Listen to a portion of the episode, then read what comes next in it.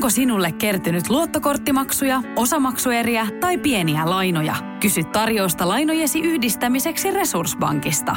Yksi laina on helpompi hallita, etkä maksa päällekkäisiä kuluja. Resurssbank.fi Tämä on Podplay alkuperäissarja. Rikosmyytit podcastissa poliisin entinen rikostutkija Sami Sallinen ja rikostoimittaja Heidi Holmavuo syventyvät rikollisuuteen sekä sen synnyttämiin pelkoihin rehellisen realistisesti. Esiin saattaa nousta seikkoja, jotka eivät ole poliittisesti täysin korrekteja ja vaikeille asioille uskalletaan myös nauraa. Varoitus. Sisältää suoraa puhetta. Jakso kahdeksan. Huumerikollisuus. Huumausaineet, huumausaineen rikollisuus ja kannabiksen laillistaminen. Siinäpä, siinäpä otsikko yhdelle päivälle. Nainen näyttää valokuvissa tavalliselta kolmekymppiseltä. Hän nauraa kaverinsa kanssa, syö ravintolassa ja ottaa kuvia itsestään hotellissa. Todellisuus tämän kaiken takana on kuitenkin ihan jotain muuta. Poliisien mukaan nainen oli osa Suomen suurinta kokainirinkiä – 1980-luvulla syntynyt nainen kuljetti kehon sisäisesti Alankomaista Suomeen kaikkiaan kymmenen salakuljetuserää, eikä hän ollut ainoa. Tälleen tämä näyttäytyy aika, aika niin kuin, jos, jos miettii tavallista ihmistä, niin se, se näyttäytyy näin tai sitten se näyttäytyy semmoisena todellisena huumeongelmana. Niin, huumebisnes on iso bisnes, on kansainvälinen bisnes, järjestäytynyttä rikollisuutta ja fakta on se, että huumebisnes hyödyntää kylmästi ihmisten hätää, niiden addiktioita, ahdinkoa. Jos ajattelee vaikka salakuljetuspuolta. Sä oot rahapulassa, sä pienestä summasta lähdet kuljettaa huumeita kehon sisällä tai matkalaukussa tai jostakin muusta. Ja sitten sun kiinni riski on suuri. Ja sä oot taas niin se bisneksessä, sä oot vain yksi pelinappula. Ja sä oot täysin uhrattavissa. Ei se on niin kuin, ei, ei siellä mietitä sitä, että mitenköhän tuolle kuriirille käy niin ja me unohdetaan kaikessa keskustelussa se, että 80 prosenttia huumerikollisuudesta on puhtaasti järjestäytynyttä rikollisuutta. Niin, sen, sen ympärille pyörii ja globaalisti. Et se on kuitenkin se on niin valtava bisnes ja siinä on, siinä on niin isot markkinat. Että se on se, mikä, mikä tuo ne isot pinkat rahaa rikollisorganisaatioille. Huume business, huumerikollisuus on valtavan iso aihe. Teema, josta voisi rönsyttää keskustelua ihan mihin tahansa, mutta tämä lähti silleen aika nopeasti rönsyilemään, koska me molemmat ollaan oltu hyvin lähellä hands on kosketuspinnassa huumerikollisuuden kanssa ja, ja katsotaan asiaa ehkä vähän eri kulmasta, mihin siihen monesti tullaan. Niin, jos katsoo tätä tämänkin päivän keskustelua, niin tota, joku tietty näköalattomuus tai semmoinen niin kuin 360 näköala sieltä puuttuu kuitenkin. Mutta kuitenkin lähtökohta on aina se, että, että kyse on järjestäytyneestä rikollisuudesta. Ja sitten kun mennään sinne niin kuin raadolliseen arkeen, niin onhan se surullista katsottavaa. Sä, oot, sä oot ollut lanssissa duunissa, sä oot hoitanut ihmisiä. Mä oon puolet mun poliisiurasta tein huum, Helsingin huumerikosyksikössä duunia törkeiden huumausainerikosten parissa. Tein peitetoimintatehtäviä, nähnyt miten se isossa maailmassa, millä se näyttäytyy. Että sulla on äh, leijut tuolla yökerhoissa kallis puku päällä ja pinkka rahaa pöydällä ja kokkeliviivat siinä, hienolla autolla ajelet, kallit kell- kellot ranteessa. Se näyttää hienolta, se on, siinä on glamouria, siinä on jotakin, mikä kiinnostaa jengiä. Jengi ajattelee, että, että tuohon pitää päästä messiin. Näkemät kuitenkaan niin todellisuutta – että se vaan se, se glamouri katoaa niin kuin sormia napsauttamalla, sit kun se jäät kiinni. Kaikki sun pelimarkit lähtee ja elämä niin kuin murentuu siinä. Että se on, se on kylmää ja se on, se raadollista se elämä sekä siellä ylätasolla että sitten myöskin siellä käyttäjätasolla. Joo, toi on varmasti myös se, mikä vääristää ähm, jollain tapaa myös keskustelukulttuuria tästä. Että me nähdään toi ja me jotenkin tuon kuvan kautta, minkä juuri maalasit, niin me jotenkin hyväksytään esimerkiksi viihdekäyttöä. Niin. On täysin ok viihdekäyttää huumeita. Mutta sitten me samaan aikaan nähdään, että, että problematiikkahan on se, että, että koko ajan kun toleranssi nousee, pitää saada enemmän, jotta se, se tietty tunne sieltä syntyy.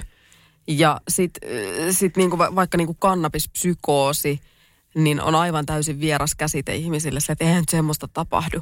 Mutta mä muistan lanssipuosiltani niitä kannabispsykoseja hakeneen ja kuljettaneen ja ettineen ja lieveilmiöineen, niin kymmeniä ellei satoja.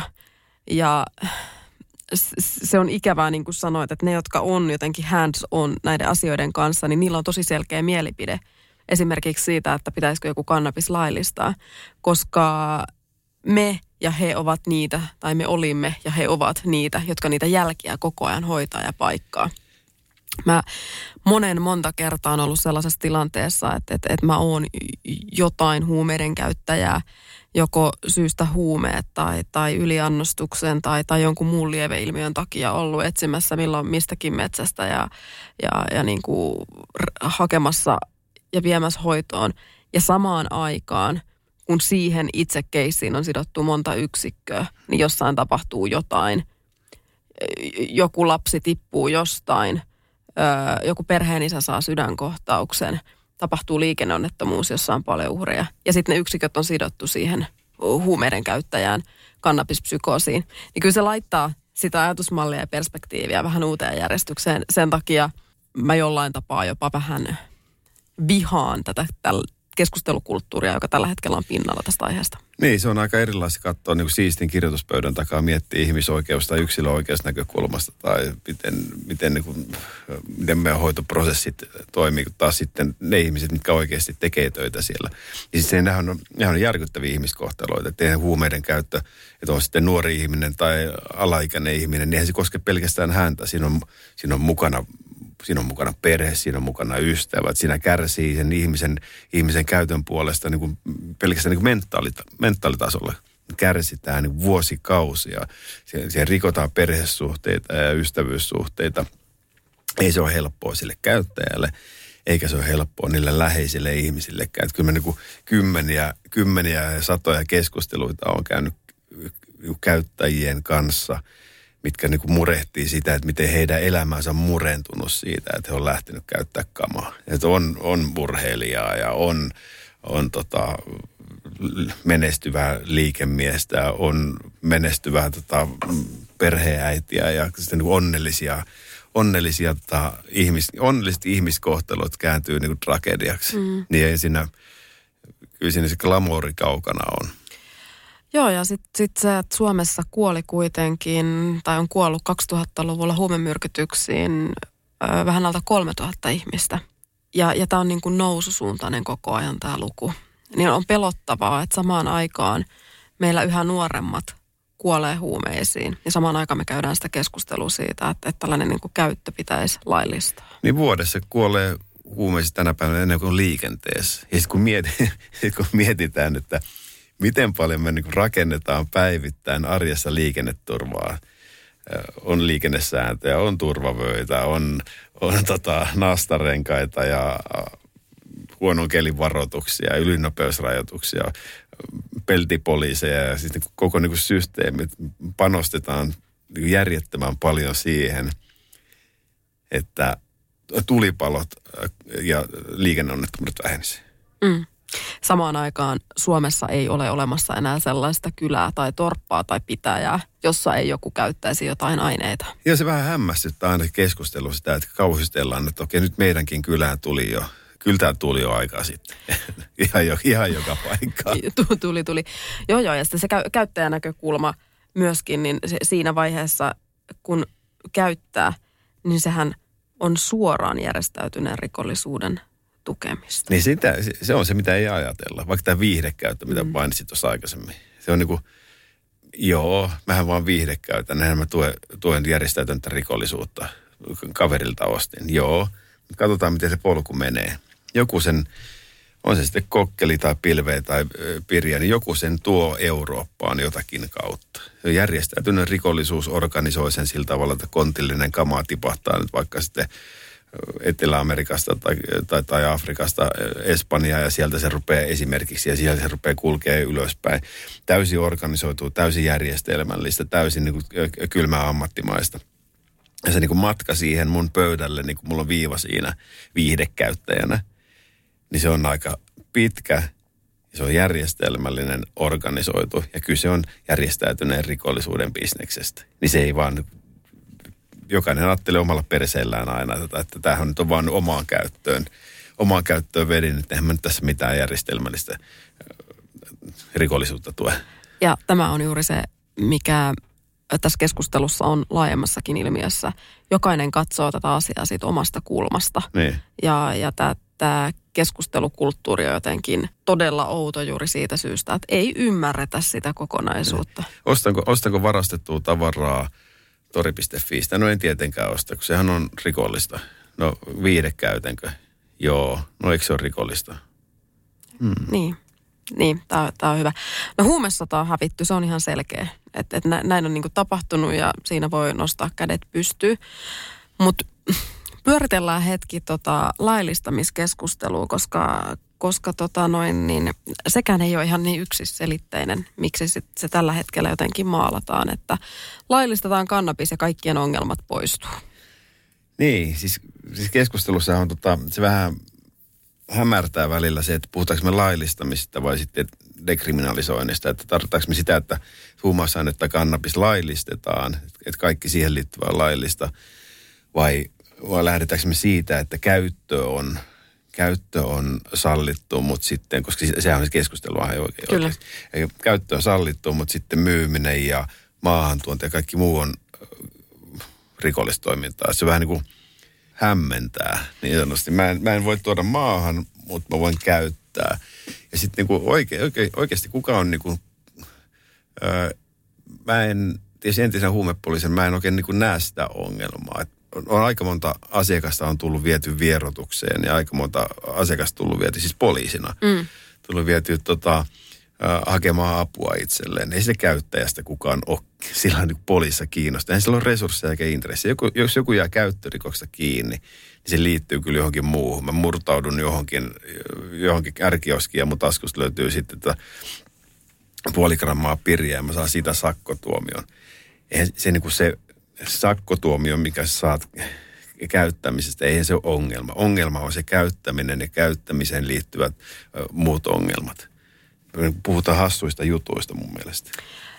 Joo, tämä on totta. Ja, ja ju, juurikin sitten se, että, että kun, kun se poliisin tehtävä on kuitenkin yrittää kitkeä se iso järjestäytynyt organisaatio, joka tuo, niin kuin nytkin me huomataan meidän uutisoinnista, että, että on aina niin kuin toista suurempi huumeliika jäänyt kiinni ja on niin kuin toista suurempia eriä ja on niin kuin FBIta mukana ja on sitä ja tätä ja tota. Tämä on tämä on muuten mielenkiintoinen juttu että et mik, miksi mik, mik ne on aina niin kuin maailman suurit. Varmuudella ei ole. Niin. Että ei ne voi, ei ne voi koko aika olla niin suuri ja niin kuin rikollisin organisaatio, mutta sehän myy. Se myy, se myy ja sitten mä, mä, juttelin espanjalaisen tai suomalaisen toimittajan kanssa, joka asuu Espanjassa, niin puhuttiin siis katiskahuumepyhdistä. Ja, ja hän sanoi, että et, et se, sitä on niin kuin jännä seurata, että me Suomessa, että se on niin kuin semmoinen niin kuin iso ja niin kuin maailman suuri ja nyt on tullut katiska ka- ka- kaikki, niin kuin koko huumerikollisuus mullistuu. Mm. Mutta se sanoo, että kun hän katsoo sitä sieltä, yeah. niin se on niin kuin todella pieni pisara meressä. Joku niin kuin katiskan kokoinen huumepyhti. Yeah. Joo, niinpä. Hyvä suhteuttaa tietenkin. Suomi on pieni maa kuitenkin. Meillä on vi- reilut 5 miljoonaa ihmistä ja me ollaan niin kuin Euroopan viimeisin kolkka ylä, ylhäällä päin. Niin tota, sehän niin kuin, tämä on se viimeinen etappi sitten suurin piirtein, mihin mennään. Mutta kyllähän se on niin kuin muuttunutkin niillä oli kuitenkin tota, aikanaan kaikki kama tuli sitten niin kuin reittiä Hollanti, Tanska, Ruotsi, Suomi. Mutta sitten kun Neuvostoliiton kaatumisen myötä, kun Viro aukesi, niin yhtäkkiä sieltä rupesi pulppuumaan kamaa. Ja sitten sieltä Suomen kautta lähti sitten mennä myöskin Ruotsin ja Norjan puolelle. Että on tämä niin muuttunut Suomen rooli siinä. Maailma on pienentynyt, maailma on tosi nopea. Huumausaineet tulee erilaisia reittejä netissä. Myydään paljon – mutta se kuitenkin niin pitäisi mieltää ja ymmärtää se, että se kuitenkin se kontti on joskus rantautunut johonkin päin euroa ja se gramma, mikä pöydällä on, niin tota jostakin isommasta erästä se on, on tullut. Mutta sitten koko tämä keskustelu, niin ei nyt hirveän kauan taaksepäin tarvitse mennä 90-luvulla, niin kyllä me vielä kauhisteltiin ja oltiin niin kuin, hyvin niin semmoista rajoitettua keskustelua tänä päivänä keskustellaan avoimemmin. Ja hyvä tietysti, että nostetaan erilaisia näkemyksiä esille. Että nostetaan, että pitäisikö, pitäisikö käyttö sitten dekriminalisoida vai ei. Hyvä ottaa poliittiseen keskusteluun ja hyvän niin yhteiskunnalliseen keskusteluun. Mutta pitäisi nähdä myöskin se iso kuva. Kyse on järjestäytyneestä rikollisuudesta. Ja kyllä tänä päivänä mun mielestä niin kaivattaisiin semmoista täysin niin intohimotonta asiallista ja analyyttistä keskustelua ylipäätään, mistä on kysymys. Ja tämä on jollain tavalla tässä se ongelman ydinkin, että, että, että se semmoinen tiettyjen ö, ihmisten tai instanssien kiihko Joo. ajaa näitä asioita, ajaa sen sellaisen ison kuvan ohitse. Mutta jos me mietitään vaikka tätä laillistamiskeskusteluakin, niin musta tuntuu, että siinäkin on jotenkin ajettu vaan, että laillistetaan, laillistetaan, laillistetaan, mutta sitten unohtuu se iso kuva. Että eihän se ole ilmaista sittenkään, jos se käyttö laillistetaan. Jossainhan se myydään, jostainhan se raha siihen täytyy saada. Ja mitä nämä tekee, nämä huumeriippuvaiset, kun sitä ainetta pitää saada. No ne ryöstää sen ärkioskin tai sivan tai pölleisen naapurin jopon, jotta ne saa sitä rahaa. Niin ei se poista sitä rikollisuutta. Niin, kyllä se, että faktisesti, että jos joku, jos joku teko on rikos, niin kyllä siinä on aika suuri ennaltaehkäisevä merkitys kuitenkin. No nyt oli 2019, kun se oli kansalaisaloite kannabiksen käytön rangaistavuuden poistamiseksi, yli, se yli 50 000 henkilön raja, mikä se allekirjoitti. Hyvä saada asia keskusteluun, mutta ei se kuitenkaan, tota, ajatella, ota vaikka liikenne, ylinopeus rinnakkain. Sekin on kriminalisoitu. Me ei saa ajaa ylinopeutta, vaikka kuinka haluaisin. Jäin ylinopeudessa kiinni tyhjällä moottoritiellä. Peltipoliisi väläyttää 15 kilometriä ylinopeutta. Sakko tulee omaan käyttöön ajelin vaan – en mä vaarantanut ketään. Niin, to, ei, ollut, ei, ollut, ei ollut kyydissäkään tossa, ketään muita. Tota, omalla pihatiellä. omalla, omalla pihalla, niin. omalla pihatiellä. Jos kysytään nopeasti, että kerrottaisiin keräämään, niin aika nopeasti saataisiin puoli miljoonaa nimeä listaan, että pitäisikö ylinopeus rajoittaa. Kyllähän meidän, kyllähän meidän oikeuksia rajoitetaan lainsäädännöllä tähän mennessäkin niin kuin, ihan lukemattomilla tavoilla. Todellakin. Olikohan tämä asiaton rinnastus, mutta... Tämä tota... ei, tämä oli ihan hyvä. Mutta se mun, rin, että niin kuin tämä, tämä kaipaa, tämä keskustelu kaipaa juuri niin kuin tällaisia niin kuin kolikon kääntöpuolia tarkastelua, jonka kautta jotenkin sitä isoa kuvaa voitaisiin ymmärtää. Että et, et samaan aikaan, kun me käydään tämmöisiä keskusteluja, niin samaan aikaan yhä nuoremmat käyttää, yhä nuoremmat myy, takavarikot kasvaa, kuinka paljon ryöstöistä, varkauksista, murroista tehdään niin kuin huume, huumeiden takia tai, tai, tai niin kuin rahoittaakseen huume, huumeiden ostamista niin, ja, ja käyttöä. Ja, juuri näin, ja tässähän se yksi suuri yhteiskunnallinen ongelma on, ei edes haaste, vaan ongelma. Se, että huumausaineen rikollisuus, okei, se on, se on hyvin vahvasti linkittynyt järjestäytyneen rikollisuuteen, jengirikollisuuteen, Äh, mutta sellainen lieveilmiöt näkyy monessa muussakin. Se näkyy omaisuusrikoksissa, näkyy ryöstöissä, näkyy väkivaltarikoksissa, huumekuolemat. Meillä on, on lukuisia kosketuspintoja siihen aivan tavallisen kansalaisen arkeen ja, ja turvallisuusnäkövinkkeliin. Et miten mä uskallan liikkua kadulla. Kun katsoo vaikka viides osa, 20 siis prosenttia suurissa kaupungeissa asuvista ihmisistä välttää tiettyjä paikkoja tai tiettyjä kellonaikoja, miten uskaltaa liikkua kadulla. Kyllä huumausaineet on yksi, yksi suuri huumausaineen ja alkoholin käyttö. Eli ne huumalaiset ihmiset ja sekakäyttäjät ja huumausaineiden käyttäjät on ihmisten mielestä pelottavia. Vältetään niitä sen takia, että pidetään vaarallisina arvomattomina, ja mikä pitää paikkaansakin joskus. Kyllä, ja kyllähän näitä on niin paljon tämmöisiä, ei voi päästää lasta leikkimään tietylle alueelle puistoon, koska pelätään huumen, käytettyjä huumenneuloja mm. ja, ja niin kuin, tätä maailmaa. Tämä on myös totta. Tiedäthän sen tunteen, kun katsot keittiötäsi ja se kaipaisi remonttia. Tai pihassa seisova auto tekisi mieli vaihtaa uuteen. Me Resurssbankissa ymmärrämme ihmisten arkea ja autamme pitämään talouden tasapainossa silloin, kun tarvitset rahoitusta. Nyt jo yli 6 miljoonaa pohjoismaista resursasiakasta luottaa meihin. Tutustu sinäkin ja hae lainaa. Resurssbank.fi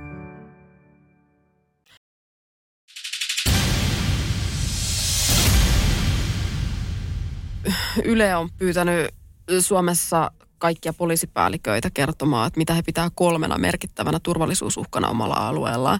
Ja jokainen vastaajista nosti esille huumerikollisuuden tai sen lieveilmiöt. Niin tässä me tullaan taas tähän keskusteluun, että eikö me kuulla ja kuunnella viranomaista, että ajetaanko me jotain agendaa läpi ja me unohdetaan. Me unohdetaan tämä, että, tämä on niin turvallisuusuhka. Samalla me unohdetaan se, että näiden ihmisten hoitaminen tänä päivänä vaatii älyttömän paljon resursseja, joita meillä ei tällä hetkellä ole, niin kuin me kaikki pystytään val- valoilla olevista uutisista huomaamaan. Niin meillä ei vaan riitä sitä henkilökuntaa, niitä ihmisiä tekee sitä duunia. Joo, ja sitten eh, jos katsoo, jos unohdetaan poliisin näkövinkkeli, katsotaan vaikka kansanterveyden näkövinkkeli. Mitä, mitä me tehdään? Tota, me nostetaan sokeriveroa, tupakkaveroa, alkoholiveroa. Minkä takia? Kansanterveydellisistä syistä. Sokeriveroa vähemmän diabetespotilaita. Alkoholi, vähemmän alko- alkoholi mm. tuota kuolleisuutta tai alkoholismia. Me puhtaasti kansanterveydellisistä syistä tehdään rajoitteita.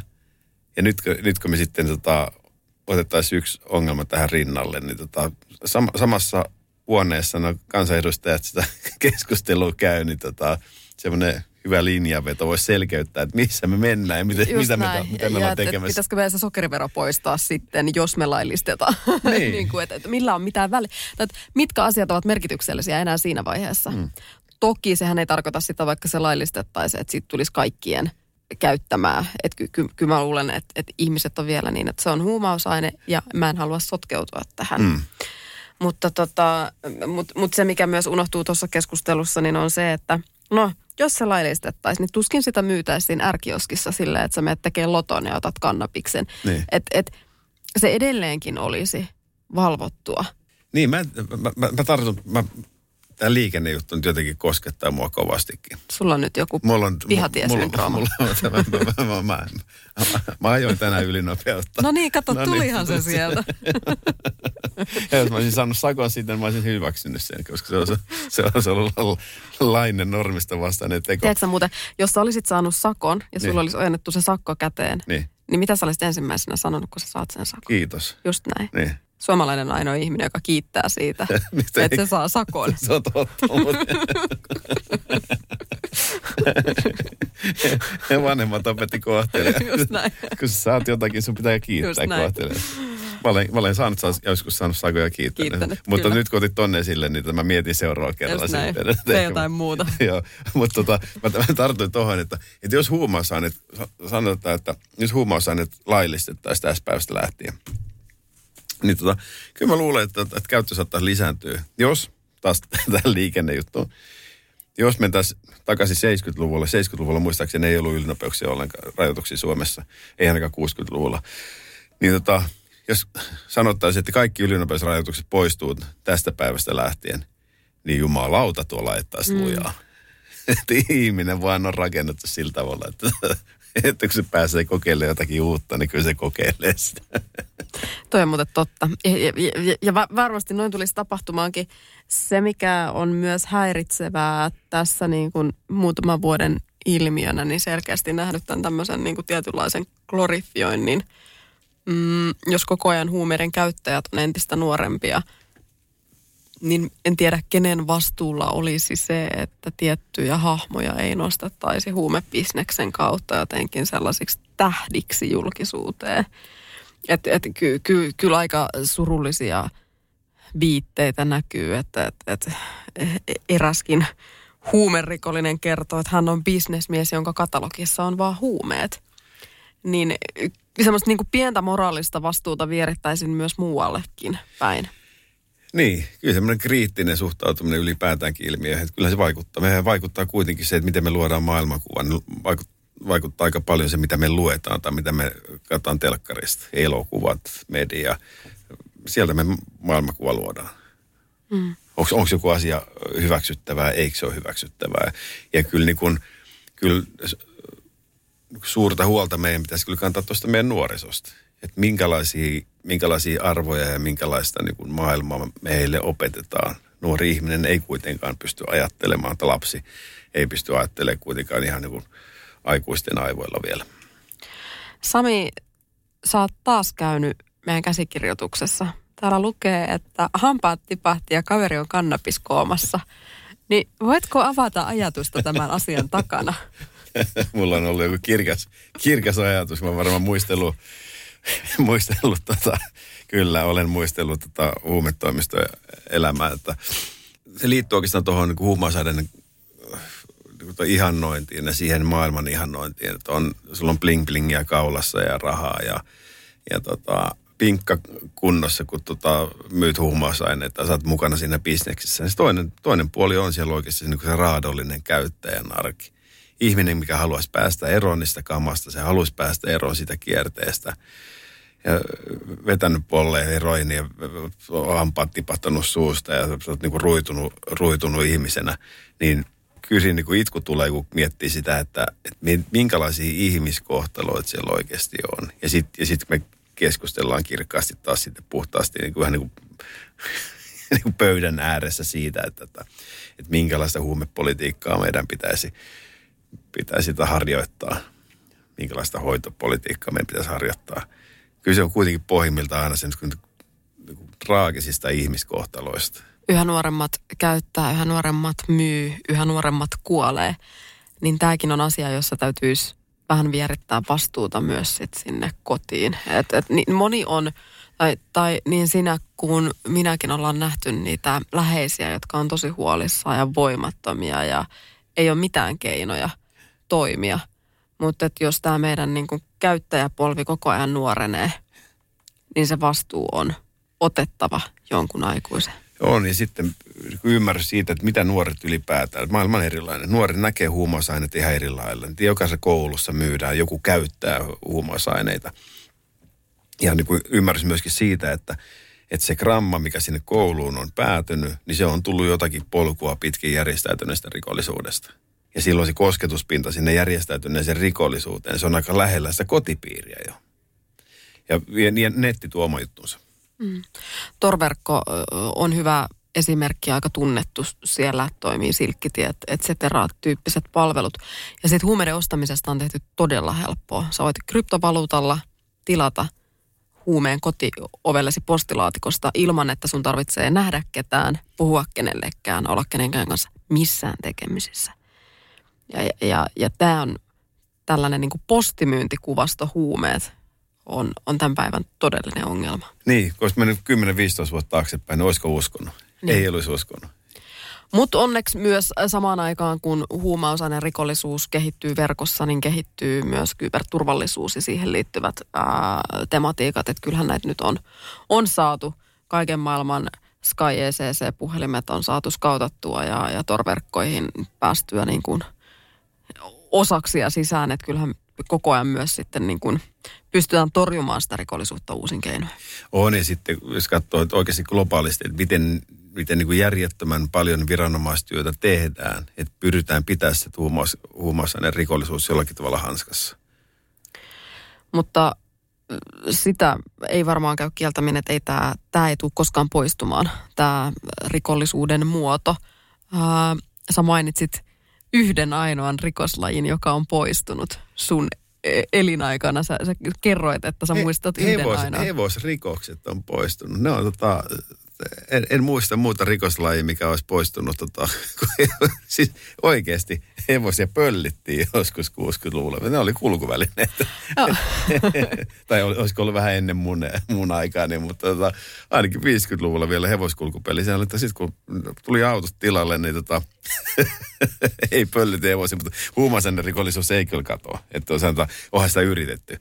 Onhan se niinku eri, erilaisiin niinku, aika valtavikin operaatioita on tehty. Että nyt on niin kuin Pablo Escobar saadaan pois kartalta, niin nyt kun tämä katosi, no ei kadonnut. Kyllä se niin kuin jonossa löytyy aina uutta yrittäjää ja rahat on niin, rahat on niin tota, isot sillä bisneksessä, että eihän, eihän se vaan katoa. Ja kyllä mä ymmärrän sen, mä ymmärrän sen, tota, mennään nyt taas Ruotsiin vaikka sitten. Et meillä on kuitenkin niin kuin, tota, lähellä, lähellä hyvä tota malli tai, tai, tai Venäjän puolelle sitten. Sun sosiaalinen, sosiaalinen tota, ympäristö on niin erilainen ja sä teet huumausainekauppaa sen takia, että se on ainut tapa, millä sä pystyt saamaan vankempaa elantoa. Muistan, muistan tota, Köpiksessä, kun mä olin tämän lentokentällä huumeryhmässä ja poliisissa, niin siellä otettiin salakuljettajia kiinni, mitkä oli puettu liikemiehiksi puettu kallis puku päälle ja äh, Attasen salkku käteen ja lyöty huumelasti sinne sisälle ja pisty lentokoneeseen. Ne oli köyhiä maanviljelijöitä. Ihan niin kuin tota, ihan minimipalkalla pistetty porukka liikkeelle muutamalla huntilla sillä tavalla, että viet, viet kokkelilastin tota, Väli-Amerikasta tota, Kööpenhaminaan. Sitä hyödynnetään kuitenkin sitä, sitä heikossa, heikommassa asemassa olevaa, mikä tarvitsee sen dollarinsa – ja sitten on, se on valmis tekemään niin kuin epätoivoisia tekoja, että saa ruokittua perheeseen. Että se on, niin- se on niin kuin inhimillisesti ymmärrettävää, mutta, mutta se niin kuin business siellä takana, se on sitä raadollista. Mm. Joo, ja siis kyllä niin kuin tu- tuomio rakenteesta huomaa, että, että kyllähän niin kuin jonkinlainen inhimillisyys juuri näitä niin kuin, ää, kuljettajia kohtaan onkin, että kyllähän suurimmat tuomiot on niillä organisaatioiden johtajilla, mm. jotka sen, jotka sen niin kuin on organisoinut sen hu- asian kokonaisuudessaan. Tota, Suomessa tyypillinen huumekuolemauhri on 33-vuotias palveluiden ulkopuolella oleva mies, joka kuolee yksin kotona nukkuessaan. Ja samaan aikaan THL on tehnyt tutkimuksen, että huom- huumeisiin kuolee joka viikko yli neljä ihmistä. Ja t- tästä on kummunut keskustelu jo Euroopassa olevista käyttöhuoneista. Euroopan maissa on, on tota kahdeksassa Euroopan maassa yhteensä 90 huumeiden käyttöhuonetta. Tämä on erikoinen ajatus, sillä käyttö- ja hallussapito on rikoksia, niin sitten me sallittaisi huumeiden käyttö tällaisissa huumehuoneissa. Joo, tietysti ymmärrän on niin kuin yksilön näkövinkkelistä ja niin kuin hoito, tai tämmöisen niin kuin hengen ja terveen turvaamisen näkövinkkelistä, mutta taas kertaalleen. Että onko meillä 360 näkymä siihen, mikä on niin viranomaisten tahtotila ja näkemys ylipäätään ongelmasta. Mm. Ja nimenomaan meidän tarkoitus on tarkastella näitä rikosnäkökulmista. Mm. Niin tämä on taas mikä unohtuu yleisessä keskustelussa. Juurikin näin. Rikosmyytit podcastin seuraavassa jaksossa aiheena on Poliisirikokset. Voit kuunnella ensimmäisen kauden kaikki jaksat jo nyt Podplayssä täysin ilmaiseksi. Lataa Podplay-sovellus tai murra myytit osoitteessa podplay.fi.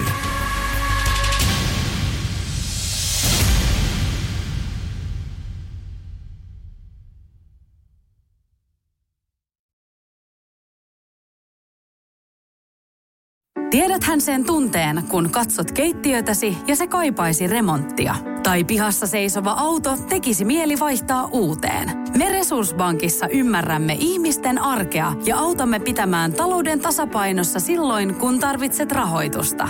Nyt jo yli 6 miljoonaa pohjoismaista resursasiakasta luottaa meihin.